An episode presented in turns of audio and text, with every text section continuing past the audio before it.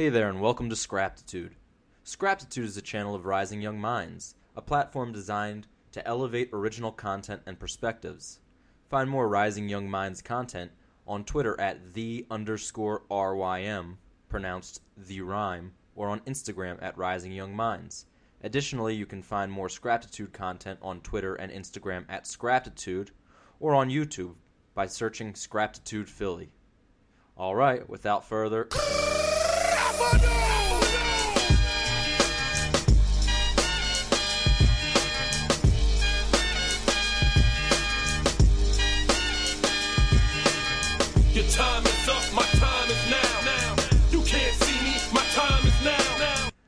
Welcome back to Scraptitude. I am Timothy Lewis, and joining me as always is my co-host. Jeff Akins, what up? Hey yo, so uh, how you doing today, Jeff? I'm doing well. It's raining and that sucks, but Yep, rainy day in Philly, but we got a showdown in South Philadelphia between the Philadelphia 76ers and the Toronto Raptors. Philly versus everybody. You know what it is, you oh, bish. oh yeah, we're about to go. We're about to be up three to one after this game. You trust the process. Philly unite. We in this, John. I'm I'm super oh, stoked for that, and that's at 3:30. So we we gonna have to we gonna have to bring you this in a timely fashion. But this specific episode is going to focus on boxing. And first and foremost, we have some scraps from April 20th to cover, including Danny Garcia versus Adrian Granados. Oh yeah, that was a uh, good comeback fight for our man Danny Garcia after a tough loss to uh, was Sean Porter, and we are now very happy to say that he took that bull to school. Uh, it was very nice to see Danny come out and looked like it, he was having a great time and finish. I don't think Granados had been finished right uh, before that. Granados had never been finished before that fight. Say what you will about Danny Garcia. A lot of people call him a cherry picker. Some people criticize him for losing when he faced the top level of competition in this division. I say fuck y'all. we Philly in this bitch. And a lot of people, even though Danny Garcia was the betting favorite, thought that Adrian Granados was going to be a problematic matchup for him. Somebody that applies a lot of pressure, natural fit at the weight class, tough fight for everybody he had gone against, and Danny Garcia fucking schooled him. It was great. He handled him. Um, overall, I mean, wow, this fight was a little while ago, but it was basically, you know, it was textbook Danny. He was able to walk him down and apply his pressure, and he really, you know, that textbook check hook that Danny throws so well coming back. And you know what? It was a great fight, and we are happy to see Danny in the win column again. And you know what? I'm ready to see Danny fight again. Who do you think is coming up for him next? Matt, I've actually been kind of puzzled by this because it seems like a lot of the top t- talent in the division is tied up. You hear swirling rumors about Thurman and Pacquiao, uh, you know, moments away from signing. Uh, Sean Porter is intended to take on Errol Spence Jr. I- yeah. that may have been officially announced. So there's a lot of the top names are occupied right now for Hmm. Danny Garcia. Uh, I wouldn't mind seeing him get in there with Adrian Broner if Broner's willing to step in and take another hard hitting fight and you Hmm. That's know throw one. himself back in there, back into the fire, and try to show that he still belongs after taking Hmm. that whooping from Manny Pacquiao. Yeah, that was funny. Um, that's true. Maybe. Speaking of Manny Pacquiao, what about Manny Pacquiao? Do you think Danny could get? Well, if he beats Thurman, if he beats Thurman, that's a good fight for that's Pacquiao. you know, because I feel like that's that could be a fight that Dan. I mean, I'm sure uh, Danny seems less scary than Errol Spence Jr. and the you know after that and everyone else out there. So Danny's a fight for anybody in this division, though, and he would probably give Errol Spence Jr. a better fight than some of these other dudes. At least I think that he would be in there and train with them, and he has the durability to make mm. it an interesting bout. Errol Spence Jr. seems like he's a little bit too big and a little bit too strong. But you know what? Danny, he came into this fight and he came in like he had something to prove. Mm. And that's what I've been looking for from him. Is uh, I, I thought that Danny was perhaps resting on his laurels a bit and feeling very comfortable. And despite coming off of a couple of losses, I thought he felt secure in where he was with his life, with his boxing legacy. It mm. didn't seem like he had that hunger. And in this fight, he made a statement. And the division has to look out because hmm. he showed that that timing and that punching power and everything that he has is no less lethal than it had been before people were calling him a cherry picker and before he had those tough fights that people made his that made people doubt his credibility. I don't know. Yeah, I just it's hard for anyone to. I can't really agree with the cherry picker thing simply because he he he has fought top competition, and for the fact that he had he had a split decision loss to Keith Thurman, which is it's a split decision loss. That is what it is, and then he had his UD against Porter, which. Uh, That fight was actually closer Yeah. than the The Keith Keith Thurman Thurman fight, in my yeah. opinion. He could have won the won Sean Porter yeah, fight, so- whereas he didn't really deserve the Thurman fight. And then, um, you know, some people were a little taken from his Lamont Peterson fight, but I thought he did fine. and I thought he won that fight too. And it's just, uh, Danny is out here and he's taking good fights. So anyone out here calling him a cherry picker, eat a dick. Eat a dick, straight from Philly to your heart. Anyways, Danny Garcia, awesome. I like Granados. I think he's tough. It just, it also looked like though that we had a, a world class type of boxer who has that type of fighting camp and regimen, nutrition, all of that, and then it kind of seemed like we had a guy who has coasted on toughness and hmm. grit and determination, and those seem to be very pertinent variables con- when that fight took place. Garcia just seemed crisper, he seemed faster, he seemed stronger, he seemed fresher. Just everything about him seemed to class up. Yeah. And I'm not sure if that's just the camp or that's because he's an alpha dog and uh, Granados is a beta in this division. Well, I mean, it's really about. I mean, half of not half of boxing, but a good part of boxing is recognizing when and when you shouldn't fight certain people and the types of opponents you need to fight at a certain time in your career. And uh, Danny isn't. The thing that he did, and I think is important, is that while he didn't choose the most difficult fight here, I think that Granados gave was the type of fighter that he needed to get in there with to show people that he is still here and that he can, he can still close out fights at welterweight, and that there's no reason to think that just because he has he uh, you know alternated wins and losses for a few fights doesn't mean that he's not still at the top uh, one of the top fighters in this division. Actually, who's the guy that Sean Porter just beat? Because that's a fight for uh, uh, Danny Garcia. Because that was a controversial decision in favor of Sean Porter, Ugas, Yeah. something like that. Yeah, you're get your Yordenis Dennis Ugas. Ugas, That was actually yeah, I remember that fight. That was when so Porter came in. He had that horrible weight cut, and then uh, Ugas really they had an intense fight. I think uh, Porter was pretty slow in the start, and uh, but I think he managed to turn it up later in the rounds. I have to rewatch it, but that was uh, that was in March. That was from March. So yeah, Depends on what kind of fight Danny's looking for. In my opinion, you give him another fan friendly, stylistically favorable fight because this is all about kind of re uh, rehabilitating Danny's brand Yeah. to get him in there with another top name, another killer. And I mean, I, I think that Danny is psychologically ready for any fight that you throw at him. However, just for the sake of the economics of boxing, give him a Broner, give him a Jeff Horn, somebody with a name. But that's also probably not going to challenge Danny in the way some of these other guys uh, at the peak of the division are, who he can have a statement victory against. that's true. I see. So we've got. I mean, Adrian Broner. I actually like that Jeff Horn fight. Yeah, I, the I like that good- fight. I think that Horn is a little slighted right now because people I think are just he's getting worked after that gift victory from Pacquiao, and now everyone's like, yo, yo, yo, yo, let me whoop this bull's ass so I can get. so I can But that's the thing. But he's. Like- I give Horn credit because he's not afraid of anybody. Like he came in Yeah. and took that Crawford fight, which is like the hardest fight in boxing right Yeah. now. So g- give credit where credit is due. I mean, you look at Jeff Horn, you laugh at him all you want, but then you look at uh, Amir Khan fighting Terrence Crawford, which Mm. is my awesome segue, and you you start to gain a There's Vargas. I did forget about Vargas. You you, you you start to gain a greater perspective though about the fact that Jeff Horn maybe he's he's not the best guy out there and he was overrated after his performance against Pacquiao, but then perhaps Hmm. he was underrated because Terrence Crawford is that good. Hmm. It would be a cool fight, a dog fight, and I think Danny Garcia beats Jeff Horn, but it'd be a nice stylistic show, fan friendly bout, Yeah. and something that gives Danny Garcia more momentum heading into a bigger fight for a belt. Yeah. Um.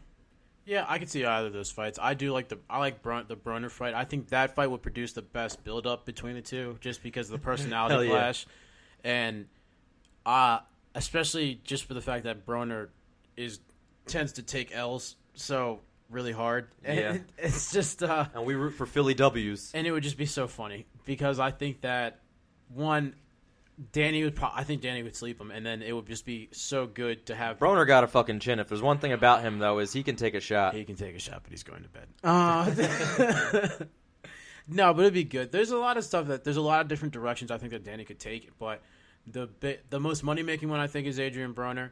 Uh, I I think that Danny might want a rematch, maybe with Porter or with uh, Keith Thurman, as a way to just get back in there, maybe avenge a loss. I agree. I think that it would behoove him to maybe get another name in there before he gets Hobbs back in there, just so he can have you know get two wins under your belt and then get in there with someone who you know. He was a dark horse in this division, though, because Keith Thurman, I mean, at least after his performance against Josesito Lopez, looked vulnerable. Yeah. His fight with Sean Porter was razor close, where he landed the better shots. True. But Sean Porter was the more active fighter. He's he's a dark horse in this division right now, and a mm-hmm. good fight for anybody. I'm I'm intrigued to see where Danny's path leads forward. But moving on to Crawford versus Khan, this fight was a stacked card that also featured. This card had the Teofimo Lopez setup fight, Yep. and it, it also featured the Shakur, uh, Shakur Stevenson versus uh, Mm-hmm. uh, fuck was his name Christopher Diaz. Yep. So th- this was meant to be a monumental card for boxing, and I believe it underperformed in, from a pay per view perspective. And it was really a black spot on the sport uh, because Crawford is one of its premier talents, and Amir Khan is a name who has some degree of respect, a reputation, uh, and is also kind of a setup fight for you know really bringing some of these newer fighters into Okay, the yeah. mainstream. And to Amir have that fight end on a Stepstone. yeah, to have that fight end on a dick punch. Well, all right. That's see. That's where it gets weird, and that's where you have to understand. Like, that's where you got to talk to the ref and recognize where the ref is going to be and this type of stuff, and how you want to have. Because the fighters can only do so much, so it really depends on how well you can control your fighters. And also, Amir kind of trying to take an easy way out. I feel like, and seeing if he could pull a DQ out of that, but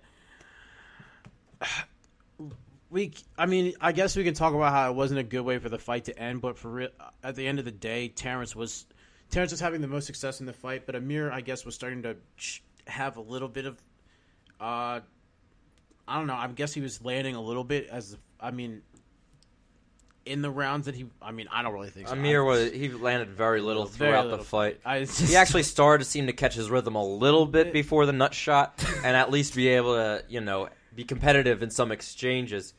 However, what tips the scales for me in terms of was he just too hurt from being hit in the nuts versus uh, did he take the bitch way out? He had five minutes to recover. Yeah. Five minutes. And he chose not to take it. He didn't even see how he would feel shortly afterwards. He just said, Yeah, No, I'm, I'm done, done." I'm done, I'm done. And, you know, like, like the least you can do is give yourself the opportunity to recover. And he had no interest in that. And therefore, I have no interest in giving him the benefit of the doubt, saying that he was too hurt, because he seemed to be walking around fine and interviewing fine. I have not Yeah. seen any reports of testicular contusions. so, Amir Khan, you know. I give everybody respect for stepping in the ring, stepping in the octagon, participating in combat sports because you have to be a hardcore motherfucker. You have to be a dog who perseveres through years of training, who just demonstrates the highest level of perseverance. But right there, he folded, and to me, that was the bookend on a career of Amir Khan. I mean, yeah, that's a good way to look at it. And one of the things that was that that seemed to be the biggest thing that I I also gleaned from it is that he just was looking for a way out, and he saw that he was overmatched. But um, it is disappointing. I mean, that's really what it is. It was it was a disappointing end to what was supposed to be a good showcase for potentially either fighter, and it's just that. I had hoped that Amir would have a little more uh, respect for what he was doing and respect for himself to at least try and at least be like, yo, guys, just chill for five minutes. I mean, damn, bro, you can still quit after it, but like, at least give your like make it look good. Like shit, like I don't know. It's just it is a little disappointing, and what it does is it kind of taints what's happening for Crawford because a lot of people will see that, and there's always the conspiracy theorists in boxing, and there's always the people that are gonna be like, oh well. Yeah, he was winning, but he just he hit him with the nut shot, and that really was. But and that's how people, you know, people pull out anything from any type of fight. So Well, that'll be like the fanboy because you know there's already c- contingencies that are building up where there's the Terrence Crawford crowd and the Errol Spence Jr. crowd. Yeah. and so th- there's going to be low blows tossed back and forth, pun intended, because these two have. Uh, you know, there's gonna there's just gonna be that fanboyism that propels Yeah. some ludicrous discussion points. just confirm for me that Shakur Stevenson fight was on this card, correct? Uh, Yes, it was. Okay. Yeah. I see, see. Well, Yeah. Okay. First of all, on Boxing Rec, they have Shakur Stevenson's mugshot photo so as his up. profile picture, like bloodshot eyes. Just it's not cool. it's just a bad it's such look. a bad look. But you know, don't don't end up with your your your, your shot ta taking the I as a guess. mugshot. I I don't guess. know. I I, don't know. I mean, I- bull out here in street fights and shit like that. Like you gotta keep yourself out of trouble know, as a high level professional gotta be athlete. Like Fifty million pictures of this bull's face. Yeah, but you can't. You, I don't. I don't know. I there there are 50, Yeah. boxing rec. Did, there's no doubt. Boxing rec did Shakur Stevenson dirty here. There's no doubt about that. They could have pulled any number of photos, and somebody out here either they have a vendetta against Shakur Stevenson, or they they just as have a sense of humor. It's funny as shit. But he's talented, man. He's 130 pounds, probably going to move up to 135 in the near future. Hmm. He is a very talented fighter. We're talking about some of these up and coming guys. He's young. How old is he? Uh, Twenty-one. He's 21 years old, and Yeah. the way he fights, it just reminds you of like seasoned, calculated professionals. Like doesn't o- take risks, like overt risks. Play, uh, fights within himself, strong fundamentals, picks his shots wisely, calculated defense, strong combination. I mean, he's Yeah. he's just really, really good. I'm excited to see where he goes. And his fight against Christopher Diaz was a win against a 24 year old fighter who had only had one loss previous. Yep. Really strong, uh, really strong showing from Shakur Stevenson. And even though that was only his 11th win of his career, it puts him in the the conversation of fighting some real names in this division. I know he exchanged some tweets with uh, Davis Mm-hmm.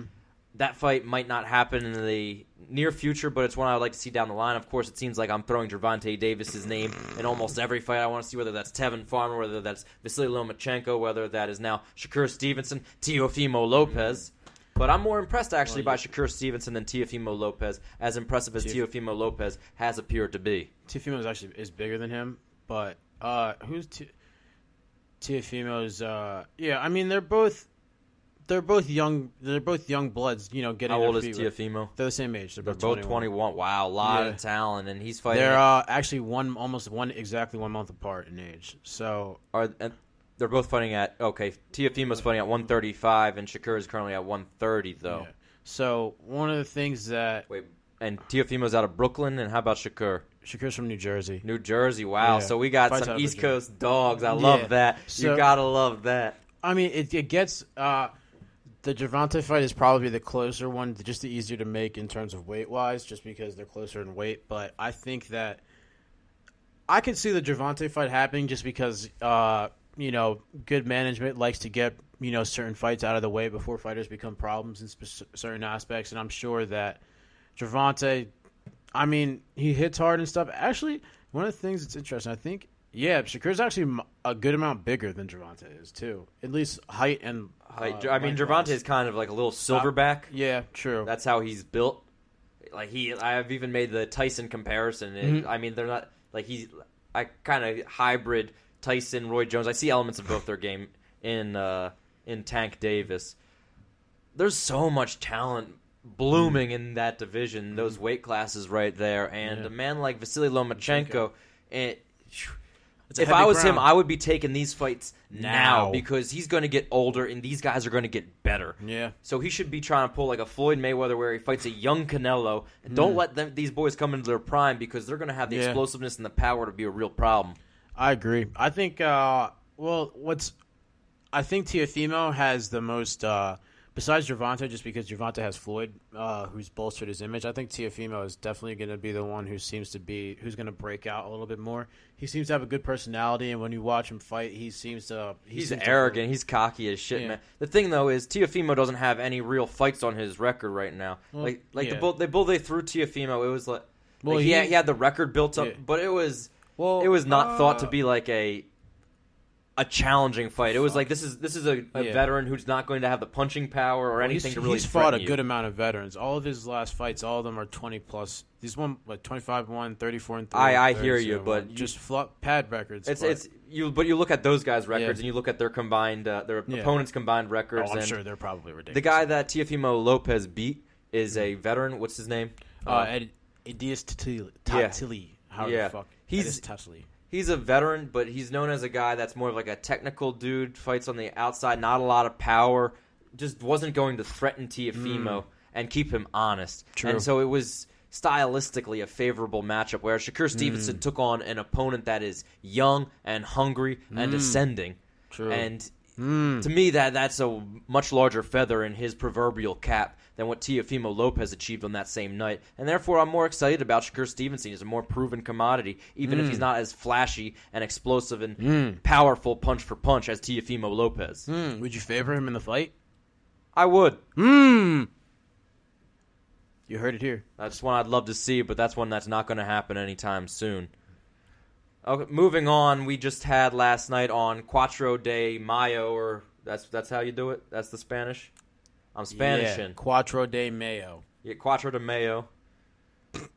Hold the mayo though. I don't eat no mayo. Uh, Jacobs versus Canelo Alvarez. This was this was a good fight. Uh, I think a lot of people saw a decision as a likely outcome, and that Canelo would be the benefactor of that outcome. Yeah, uh, I don't know if anyone's really expecting to win decisions against Canelo anymore. And one of the, one of the things that, at least, I mean, no one expected Danny Jacobs to come in here and really get the W, but I definitely had him as a more live underdog than a lot of the betting uh, sites and a lot of odds makers had him as. And I think that was yeah, you did.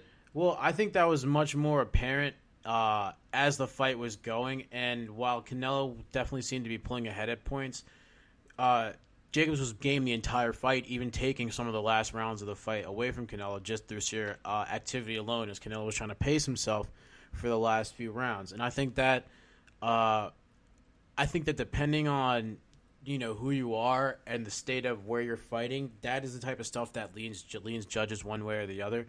And I think that Daniel Jacobs has been on the losing end of a few of a few decisions now that he has been trying to work his way. Just two. A few, yeah, a few decisions. Two, two. Gets a couple. Okay, I guess I don't know. Whatever, sure. But um, I think now that he has he's shown so I think he's shown enough of his game to the fact that he definitely was more game than they gave him credit for. He put up a much better fight than I think that uh, he got credit for in the cards. And Canelo is obviously an, a special talent, but it Yeah. was game. Daniel Jacobs was game, and the fight was competitive. That does not mean I think it was necessarily close. I thought that Canelo overwhelmingly won the first like two thirds of the fight, hmm. and that Daniel Jacobs came on. I think we had him winning the seventh, and then maybe the Seven, ninth nine, and tenth, 10th. something Yeah, like that, something or like that. seventh, tenth, eleventh, seventh, ninth, ten, eleven. So Canelo came back strong. Our in the totally 12th. legal stream cut out for a second, and we warned we had to. Uh, No, my man here, a DAZN Yeah. subscriber. That Yeah. shit's real. So That We shit's real. So, uh, holy shit! How the hell do you say this dude's name? Oh, Sergey Drev- or whatever. Drever- Yo, y'all need to chill with this. All right. Yeah, Drevchenko. See, Golovkin is as complicated as it needs to get. We don't need this. Gennadi's actually Gennady Golovkin's pretty easy, but that Drevchenko or whatever the fuck that bull's name is, Yeah. I don't. Okay, Anyway, But- uh, mm. Danny Jacobs.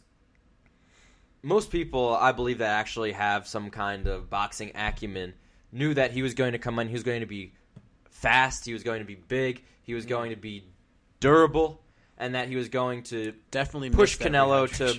He's going to push Canelo to be a good version of himself. He was going to Yes. make Canelo work, and that's exactly what happened. And Canelo came out, and he was a superior boxer, both Mm-hmm. technically and both in terms of power. Everything seemed to be in Canelo's favor Yeah. up through round six. Canelo now, I know he's the new golden boy. he does lose Zap in the sac- second half of the fight. He's Yeah. a good enough boxer, and he conserves enough energy, and he's able to function when he's tired well enough that it it's not a cataclysmic detriment.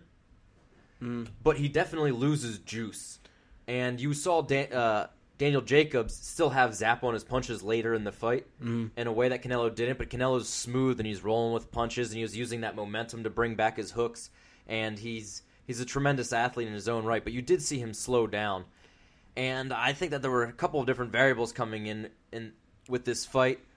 One was that Danny Jacobs had that crazy weight cut Yeah. down to 160, which is not a natural weight class for him to be fighting at. Yeah, so I mean, so they had the rehydration clause, which is not something that they had to do when he fought Triple G. But one of the things that, so did they come in at? Did he have to weigh in at the same for the Triple G fight, or was that one a little No. higher than one? No, Triple G they fought at 160, but Oh, there was no titles on the line, so, So he, he did not rehi- have to do the secondary weigh-in to qualify, for which you have to be uh, 170 or below. Yes. within 10 pounds. Yeah, so now it gets to the point where we have to really guess how much that that if that is what was affecting his condition and how much he was worrying about it. But um, I think psychologically it weighed on him because his activity level was low during the early portions of the fight. And to me, that's a fighter that's trying to conserve energy because he had to know that you can't be dropping early rounds to Canelo Yeah. and letting this go to potentially to a decision, and that it was going to be hard to finish him late in the fight. Yeah, I just it really showed. I mean, that's one of the things that Jacobs has been trying to do, and he's been trying to use his weight as an advantage to try and bully these smaller but but more technically better fighters, and that's what's happening. Is you know Canelo's just a little smarter than and played the game a little different than Triple G did, and I think that Jacobs just tried to bite off a little more than he could chew. It was good. It was definitely. You know, he reached for greatness there, and it was definitely a good fight. And he put, it. you know, it was good, and it was, it's a nice win for Canelo, and it's going to push him on to you know even greater heights. But at this point, I'm trying to see better fights than this. Yeah. Well, you said best. New manager, new me.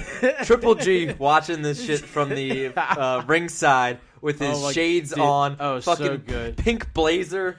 That's oh, Dude that was stunting out here. Afterwards, he said the fight was boring. He said it was a sparring match. He said they had no emotion. And I kind of agree in that the fight played out in a very predictable way between Jacobs and Canelo. That's With Canelo true. just being the better fighter, but Jacobs being the scrappy uh, competitor who was willing, who was able to make him work and ha- keep a competitive fight that went to the distance. But Triple G was right that there didn't seem to be that Big drama show. Let's go. Let's do it. to the fight that where Danny Jacobs was willing to go for it, or that Canelo felt the need to punish him and make a statement with Yeah. a stoppage. I think Canelo's getting a little comfortable with these decisions.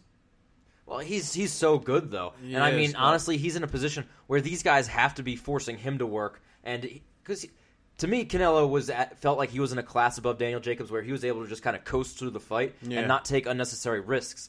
He did slow down because of his cardio a little bit, but also he's like he's experienced enough as a fighter to where once he gets deeper into these fights and he's knows he's up on the cards and he hmm. knows your speed, he knows your power. Why open up the margin of error? I get that there's some gamesmanship there and chasing the finish, but he's a smart guy. He's cerebral in there, and he's not going to force anything. And that's what we saw. We saw somebody who was willing to take the path of least resistance to victory. Yeah, I mean, I'm not. I'm never a fan of this this this shady judge life, but it is what it is. But he won that fight. I mean, he won that there's, fight. There's no doubt about that one. I'm just one. saying. I think you shouldn't be. He's getting comfortable getting these decisions. Canelo won that fight, though. He won the fight. He's getting too comfy. So It's not like Danny Jacobs is some easy guy to finish. He's only been finished once in his career, and that was a devastating knockout not- by Dmitry Pirog. Yeah. So it's not like this is some chopped liver. th- Like he's finished. Hadn't he finished his two previous opponents? I think so. He finished. Uh, no, he had a split decision, and you know, no, no, no, not Danny Jacobs. Uh, Canelo. Oh, You're saying he's getting comfortable with his decisions. He beat Rocky Fielding in like Majority- the second round. majority decision. Uh, oh, Triple G. The Julio Cesar Chavez fight was longer ago, and that was a decision as well. Knockout, knockout. All right. All I'm saying is He did finish Rocky Fielding early on. That was at 168. good for him. That was also kind of like a warm up, Yeah. stay fresh fight. Look, he's the new golden boy. It's fine. Yes. That's all it is. I'm pr- I'm happy for Canelo. You He's know how I am game. on this. You know that I Yeah. was very pro Triple G and both fights. I thought Triple G won both fights, the first by a greater margin, clearly. So there's you're not going to Yeah. get any argument Oh, no, at me I'm about not- the, yeah. the shady judging and how that's a stain on boxing. I'm not even talking. About, it's just it is what it is. I just the one thing that I think that that is I think it'll uh, show up. I guess I don't know if Triple G will take advantage of it, but maybe some as better boxers maybe are enticed to fight Canelo. He can that cardio thing will become a disadvantage if you aren't able to keep up your output in later rounds. Because once, I mean, it's one thing to have a fighter who's drained, who's trying to keep under a weight, but someone who's in there and is is able to take advantage of you losing your breath like that, it'll get interesting. Anyhow, Anyway, moving on to more Philadelphia feistiness, There we fucking greatness. much better. J Rock, Julian Williams challenging uh, three belt title holder Jarrett Hurd for the super welterweight championship. My man Julian Williams looking hard as shit Dun dun. in his uh, boxing rec image. Oh my god, just look at that man. Like you said, thousand yard stare or whatever, looking right through your soul. Okay, so Julian Williams trains out of West Philadelphia James Shuler Memorial Boxing Gym, which is where I happen to get some of my work as well. Not nearly at the same level. Um, I'll put that. I'll, pu- I'll, I'll put that. Uh, I'll, I'll state that. But I, I have had the pleasure of watching uh, of watching Julian work a little bit, and he's fit and ready and mentally there, and I'm excited to see him go in and implement all the things that he's been showing in the gym because he is a top notch fighter, and I haven't seen what the odds are for this fight. I'm sure they favor Jarrett Hurd, but if you saw what I see, and uh, if, if if you know what this uh, this Philly spirit brings out of some of these cats, man, he's he's gonna come up and he's gonna be ready, and he's gonna show all the craftiness and the preparation and the grit that he has on May 11th. Yeah, I mean, I agree, and it's going to be a great fight. And when, uh, from watching, you know, just from watching Hurd and just from seeing some of Williams' highlights and stuff like that, one of the uh, things that's going to be fun about this is Hurd is a little bit of a slow starter. He tends to get uh, bend over a little bit at his waist a little hard, and he gets to get caught off the center line by uh, the right hands tend to slip through early. Tony Harrison had a little bit of success with that in their fir- when in their fight uh, when they were going at it. And uh, one of the things you can see from uh, Julian is that he's got a pretty sneaky right hand, and it's pretty good. And Yeah, that's, he cracks with yeah. that too. That shot has power in it, man. and um, Hurd gets caught with that. You hear you hear that shit when uh, man that that joint has a legit Yeah. thud to it when it connects.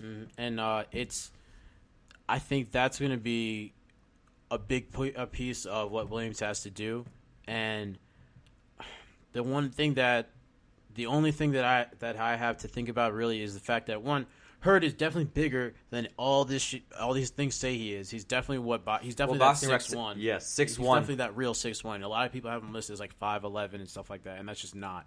He's bigger than He's that. big and he's going to be significantly bigger than J Rock. and um, that's really one of the things that just it does bring back the echoes to the Jamal or Jamel Charlo fight. That was And the that- Jamal. Jamal, whatever. And they, they, one of the things that is important is he's going to have to make sure that he stays active and make sure that he's paying that he doesn't get caught like he did against uh, the, the Charlo brothers. But I That was a f- flash shot. The thing is, Jarrett Yeah. Hurd is a big puncher, and he's not so much different from those guys in that regard. Hmm.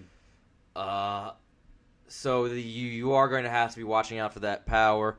You are going to have to make sure that your head's on a swivel, that you're maintaining craftiness against uh, Jarrett Hurd.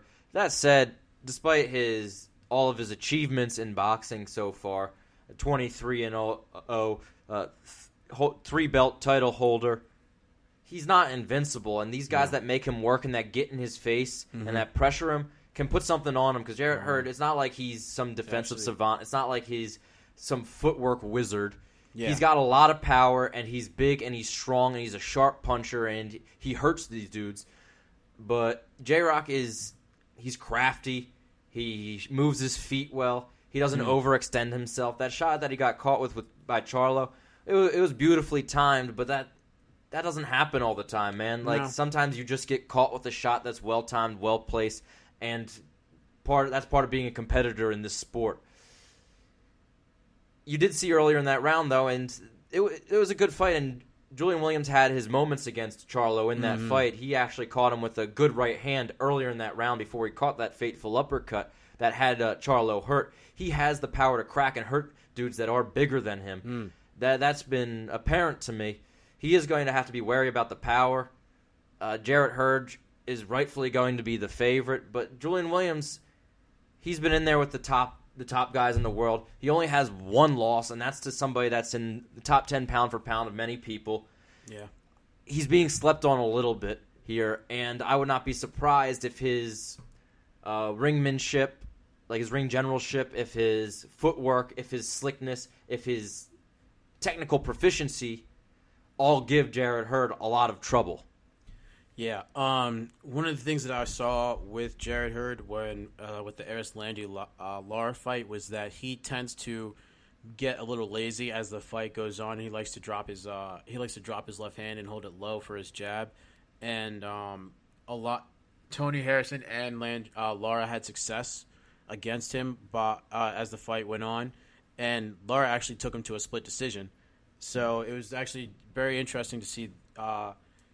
One of the things that I that you see with J Rock and he does oh, well, shit, that was a split. yeah, is he pulls off he and this Hurd is so settled to it is he can you just cir- you can circle off to to Hurd's right side and you can crack him and it's just it shows up in every fight and Landry Eris Jesus Christ Erislandy and Tony Harrison both had success with it and just I don't know if if Julian can keep you know keep his wits about him, keep his head on the swivel, I think he has a really good chance of taking it. He's not, I don't know if he's going to stop him, but I think he has a good chance of taking a decision just because of the fact that Hurd gets lazy as the fight goes on. This very well could be a wake up fight for Jarrett Hurd because he's not so different from the Charlo brothers in that he's big for 154. Mm-hmm. Like he's big. He's big. I'm six feet tall. I weigh 170 pounds right now. I'm not in like fight camp shape or whatever, but Jarrett Hurd, it me the idea of me getting down 154 pounds is like, whew, it, that would be a fucking feat of survival, Yeah. and that's where Jarrett Hurd is fighting right now.